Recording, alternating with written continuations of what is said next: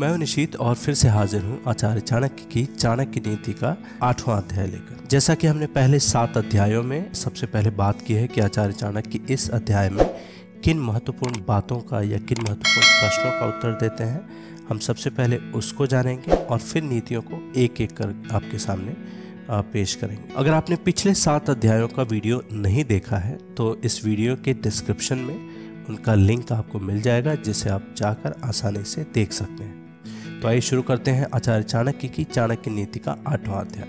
आइए शुरू करते हैं इस अध्याय के महत्वपूर्ण प्रश्नों से, जिनका उत्तर आपको इसमें नीतियों के थ्रू आचार्य चाणक्य देते हैं। तो सबसे पहला क्वेश्चन है कि क्या है बड़े लोगों की दौलत? दूसरा क्वेश्चन है कि हमारे विचार किन बातों पर निर्भर करते हैं? पानी हमें कब पीना चाहिए और कब पानी पीना जहर के समान होता है? तीसरा क्वेश्चन आगे है कि फिर क्या है जो उपयोग न करने पर खो जाती है? खत्म होने लगती। और ऐसा कौन से लोग हैं, ऐसे कौन से लोग हैं जो विनाश को प्राप्त होते हैं? और इस धरती पर बाहर कौन कौन से लोग हैं? तो इस वीडियो को अंत तक देखें, ताकि आपको इन सारे प्रश्नों के उत्तर आसानी से मिल जाए। अब शुरू करते हैं सबसे पहले प्रश्न से रिलेटेड नीति पर, जो ये कहती है कि नीच वर्ग के या निम्न वर्ग के लोगों को दौलत की चाह होती। मध्यम वर्ग के लोग जो होते हैं, उनको दौलत और इज़्ज़त दोनों की चाह होती। लेकिन जो उच्च वर्ग के लोग होते हैं, वो सिर्फ़ सम्मान चाहते हैं, क्योंकि सम्मान ही उच्च लोगों की असली दौलत है। फिर अगली नीति हमें बताती है कि हमारे विचार किन बातों पर निर्भर करते हैं। हम जो सोचते हैं,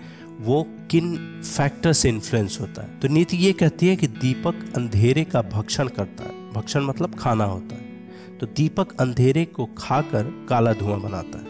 ठीक इसी प्रकार हम जिस प्रकार का अन्न खाते हैं, हमारे विचार उसी प्रकार से सात्विक, राजसिक या तामसिक होते हैं।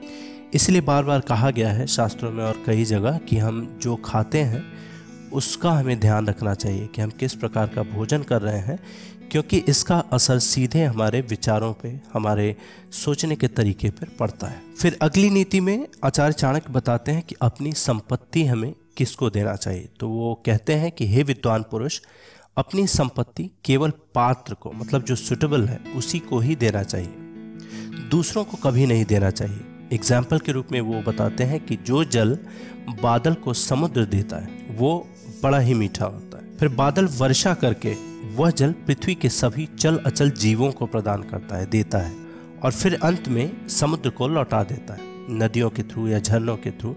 सब कुछ जाके इस अंत में समुद्र में ही मिलता है तो उसके थ्रू बादल फिर से समुद्र को उसका दिया हुआ पानी, मीठा हुआ जल वापस कर देता है। फिर अगली नीति में चांडाल कौन से लोग होते हैं या कौन से बुरे लोग होते हैं, उसके बारे में बताया गया है। बताया गया है कि विद्वान लोग जो तत्व को जानने वाले हैं या जो सेल्फ रियलाइज्ड हैं, उन्होंने कहा है कि मांसाहारी या मांस खाने वाले चांडालों से हज़ार गुना नीच होते हैं। इसलिए ऐसे आदमी से नीच कोई नहीं है। हो सकता है ये नीति आज के माहौल में सही नहीं बैठता हो, क्योंकि आजकल मांसाहार तो लोगों के जीवन का एक अंग बन सा गया है। लेकिन फिर भी आचार्य चाणक्य की नीति है, हमने वैसा ही बताने की कोशिश की। फिर अगली नीति भी इसी को आगे बढ़ाती है। वो कहती है कि शरीर पर मालिश करने के बाद और श्मशान में चिता का धुआँ लग जाने के बाद संभोग करने के बाद या फिर दाढ़ी बनाने के बाद शेविंग करने के बाद जब तक आदमी नहा नहीं लेता है, वो चांडाल ही बना रहता है। फिर इंट्रोडक्शन वीडियो में हमने ये भी बताया था कि पानी हमें कब पीना चाहिए और कब पानी पीना जहर के समान है। उसी से रिलेटेड ये नीति है, वो नीति कहती है कि जल अपच की दवा है मतलब बदहजमी की दवा है। यदि उसे भोजन पच जाने के बाद पीते हैं तो जल चैतन्य का निर्माण करता है एनर्जी का निर्माण करता है। लेकिन पानी को भोजन के तुरंत बाद पीना विष के समान। हमने बाकी जगह भी पढ़ा ही होगा कि खाना खाने के कम से कम 40 से 45 मिनट तक हमको पानी नहीं पीना। ये जो लॉजिक है, ये जो फैक्ट है, आचार्य चाणक्य की, इसी नीति से इंस्पायर्ड है। फिर अगली नीति में वे बताते हैं कि क्या है जो उपयोग न करने पर खो जाती है। ऐसा क्या है जो अगर हम इस्तेमाल नहीं करें तो वो धीरे धीरे खत्म होने लगती है या खो जाती है। तो नीति है कि यदि ज्ञान को उपयोग में न लाया जाए मतलब जो भी पढ़ाई लिखाई की है, विद्या जो हमने किया है, जो अर्जित किया है, उसे अगर उपयोग में न लाया जाए तो वो खो जाता है। आदमी यदि अज्ञानी है तो आदमी भी खो जाता है। सेनापति के बिना सेना खो जाती है। मतलब अगर कोई डायरेक्शन देने वाला नहीं हो, कमांडिंग ऑफिसर नहीं हो किसी सेना के लिए तो सेना का कोई गोल नहीं रह जाता। उसका मकसद भी खत्म हो जाता है। उसी बात को यहाँ आचार्य चाणक्य कहते हैं। और पति के बिना पत्नी खो जाती है। फिर अगली नीति में वे बताते हैं कि अभागा कौन है? सबसे बदकिस्मत कौन? तो नीति कहती है कि वो आदमी अभागा है जो बुढ़ापे में पत्नी की मृत्यु देखता है। वह भी अभागा है जो अपनी संपदा, संबंधियों को सौंप देता है। और सबसे बड़ा अभागा वो भी है जो खाने के लिए दूसरों के ऊपर डिपेंडेंट है, दूसरों के ऊपर निर्भर है। फिर अगली बातों में भी ज्ञान का ही आचार्य चाणक्य ने वर्णन किया है। वो बोलते हैं कि कौन सी बातें बेकार है? इसके बारे में अगली नीति है। वो कहती है कि वेद मंत्रों का उच्चारण करना, लेकिन निहित यज्ञ कर्मों को ना करना। मतलब अगर किसी मंत्र से जुड़ा हुआ कुछ कर्म है, जैसे हवन करना है या उससे रिलेटेड और भी कुछ एक्टिविटीज़ है उसको अगर हम नहीं कर रहे हैं, सिर्फ़ मंत्र का ही उच्चारण किए जा रहे हैं तो वो यूजलेस है, उसका कोई इम्पैक्ट नहीं है, वो करना ही व्यर्थ है। फिर आगे बोलते हैं कि यज्ञ करना, लेकिन बाद में लोगों को दान देकर तृप्त ना करना। यज्ञ तो हमने कर लिया, लेकिन बाद में अगर हम किसी को दान नहीं देते हैं तो यज्ञ का फल भी हमको नहीं मिलता। पूर्णता तो भक्ति से ही आती है। भक्ति ही सभी सफलताओं का मूल है। फिर मन के बारे में भी आचार्य चाणक्य अगली नीति में बताते हैं। वो कहते हैं कि एक संयमित मन के समान कोई तप नहीं है। संयमित मतलब होता है बैलेंस्ड एक संयमित मन के समान कोई तप नहीं है। संतोष के समान सेटिस्फैक्शन या कंटेंटमेंट के समान कोई सुख नहीं है। लोभ के समान कोई रोग नहीं है। अगर आप ग्रीडी हैं, लालची हैं तो उसके समान कोई रोग नहीं है। और फिर दया के समान कोई गुण नहीं है। आजकल के युग में एंग्जाइटी और गुस्से का बहुत ज़िक्र किया जाता है, क्रोध का बहुत ज़िक्र किया जाता है। हर जगह अगर हम पढ़ते हैं, योगा करते हैं या और भी कोई एक्टिविटी हम करते हैं सेल्फ डेवलपमेंट के लिए तो उसमें क्रोध को एंगर को एक बहुत बड़ा फैक्टर माना गया है। तो उस पर आचार्य चाणक्य की अगली नीति है। वो कहती है कि इस क्रोध साक्षात यम है। यम मतलब यमराज को यहाँ बोला गया है। क्रोध साक्षात यम है तृष्णा नरक की ओर ले जाने वाली वैतरणी ज्ञान जो है, वो कामधेनु है और संतोष ही नंदन वन है। तो इसमें विभिन्न आयामों को आचार्य चाणक्य ने एड्रेस किया है। क्रोध को, फिर तृष्णा बोलते हैं हम, जलसी को एनवी को एनवीएस को, और फिर ज्ञान नॉलेज को, संतोष यानी सेटिस्फैक्शन या फिर कंटेंटमेंट को। तो उसी के बारे में ये बताया गया है। ये चारों क्वालिटीज़ एक दूसरे से ही रिलेटेड होते हैं। और क्या आपको फ़ायदा करता है क्या आपको काफ़ी नुकसान पहुँचा सकता है?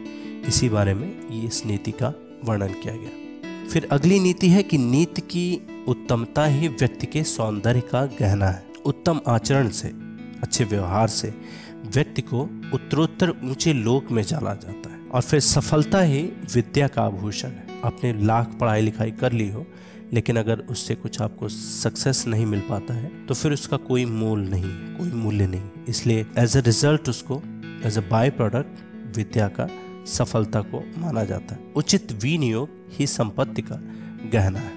फिर अगली नीति है, वो कहती है कि नीति भ्रष्ट होने से सुंदरता का नाश होता है। हीन आचरण से। हीन आचरण मतलब बैड कंडक्ट से। हीन आचरण से अच्छे कुल का नाश होता है। पूर्णता न आने से विद्या का नाश होता है। यहाँ पूर्णता का मतलब है कि अगर आप कुछ प्रैक्टिस करते हैं और उसको बीच में ही छोड़ देते हैं तो फिर आपकी विद्या नष्ट होने लगती है। और उचित विनियोग के बिना, उचित विनियोग के बिना धन का नाश होने लगता है। विनियोग है दान का या उसका सही उपयोग का। तो अगर धन को आप सही उपयोग नहीं करते हैं तो फिर धन का नाश होने लगता है। फिर शुद्धता के बारे में अगली नीति है, जो ये बोलती है कि जो जल धरती में समा गया, वो शुद्ध है। परिवार को समर्पित पत्नी शुद्ध है। लोगों का कल्याण करने वाला राजा शुद्ध है, और वह ब्राह्मण शुद्ध है, जो संतुष्ट है। फिर इंट्रोडक्शन में जिस हाईलाइट की हमने बात की थी कि कौन से लोग विनाश को प्राप्त होते हैं, उससे रिलेटेड अगली नीति है, जो ये कहती है कि असंतुष्ट ब्राह्मण, संतुष्ट राजा लज्जा रखने वाली वेश्या, कठोर आचरण करने वाली गृहिणी, ये सभी लोग विनाश को प्राप्त होते हैं। फिर बुद्धिमता से ही रिलेटेड अगली नीति है, जो बताती है कि क्या करना ऊँचे कुल का, यदि बुद्धिमता ही न हो, एक नीच कुल में उत्पन्न होने वाले विद्वान व्यक्ति का सम्मान देवता भी करते हैं। यहाँ जैसा कि हमने पहले सात चैप्टर्स में देखा था, आचार्य चाणक्य ज्ञान को बुद्धिमता को विजडम को काफ़ी अप्रिशिएट करते हैं और काफ़ी बार उसका ज़िक्र करते हैं। इस नीति में भी उनका यही कहना है कि यदि हम, भले ही हम कितने ही ऊँचे कुल के हों, लेकिन अगर विद्वान नहीं है या बुद्धिमान नहीं है तो फिर उसका कोई फ़ायदा नहीं है। वहीं अगर कोई नीच कुल में भी उत्पन्न हुआ हो, पैदा हुआ हो, लेकिन वो अगर बुद्धिमान है, ज्ञानी है तो उसका सम्मान देवता भी करते हैं। फिर अगली नीति में भी विद्या या ज्ञान का ही महत्व बताया गया है। फिर नीति कहती है कि विद्वान व्यक्ति लोगों से सम्मान पाता है। विद्वान उसकी विद्वता के लिए, ज्ञान के लिए हर जगह सम्मान पाता है। यह बिल्कुल सच है कि विद्या हर जगह सम्मानित है। फिर ज्ञान के नुकसान क्या क्या है? अगर आप विद्याहीन है, ज्ञान रहित है तो उसमें नुकसान क्या क्या है? उसके बारे में बताया गया है कि जो लोग दिखने में भले ही सुंदर हो, जवान हो अच्छे कुल में पैदा हुए हों। वो बेकार हैं, यदि उनके पास विद्या नहीं है, ज्ञान नहीं है। वो तो पलाश के उन फूलों के समान हैं जो दिखते तो बहुत अच्छे हैं, लेकिन उनमें कोई खुशबू नहीं होती। उनमें महक बिल्कुल नहीं होता। फिर इंट्रोडक्शन में बताए गए उस क्वेश्चन का आंसर इस नीति में मिलता है, जो क्वेश्चन है कि इस धरती पर भार कौन से है? तो नीति कहती है कि ये धरती उन लोगों के लिए भार से दबी जा रही है जो मांस खाते हैं, मदिरा पान करते हैं। बेवकूफ़ हैं। वे सब तो आदमी होते हुए भी पशु ही हैं। फिर इस चैप्टर की आखिरी नीति है, वो यज्ञ के समान है। उसमें बताया गया है कि उस यज्ञ के समान कोई शत्रु नहीं, जिसके उपरांत लोगों को बड़े पैमाने पर भोजन ना कराया जाए। ऐसा यज्ञ राज्यों को खत्म कर देता है। यदि पुरोहित यज्ञ में ठीक से उच्चारण ना करें, मंत्रों का उच्चारण यह कहने का मतलब है ना करें तो यज्ञ उसे खत्म कर देता है। और यदि यजमान लोगों को दान एवं भेंट वस्तु या उपहार या गिफ्ट ना दे तो वह भी यज्ञ द्वारा खत्म हो जाता है। ये थी आचार्य चाणक्य की नीतियाँ, अध्याय आठ से। ये वीडियो आपको कैसा लगा हमें ज़रूर बताएँ। आपके कमेंट्स आपकी टिप्पणियाँ हमारा उत्साह बढ़ाती है तो कमेंट्स और अपनी प्रतिक्रियाएँ हमें ज़रूर दें।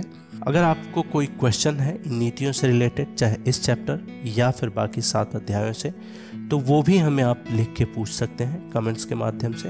और अगर ये वीडियो आपको पसंद आया हो तो इसे लाइक करें शेयर करें, ताकि हम और भी इस तरह की वीडियोस को आपके सामने ला सकें। बहुत बहुत धन्यवाद।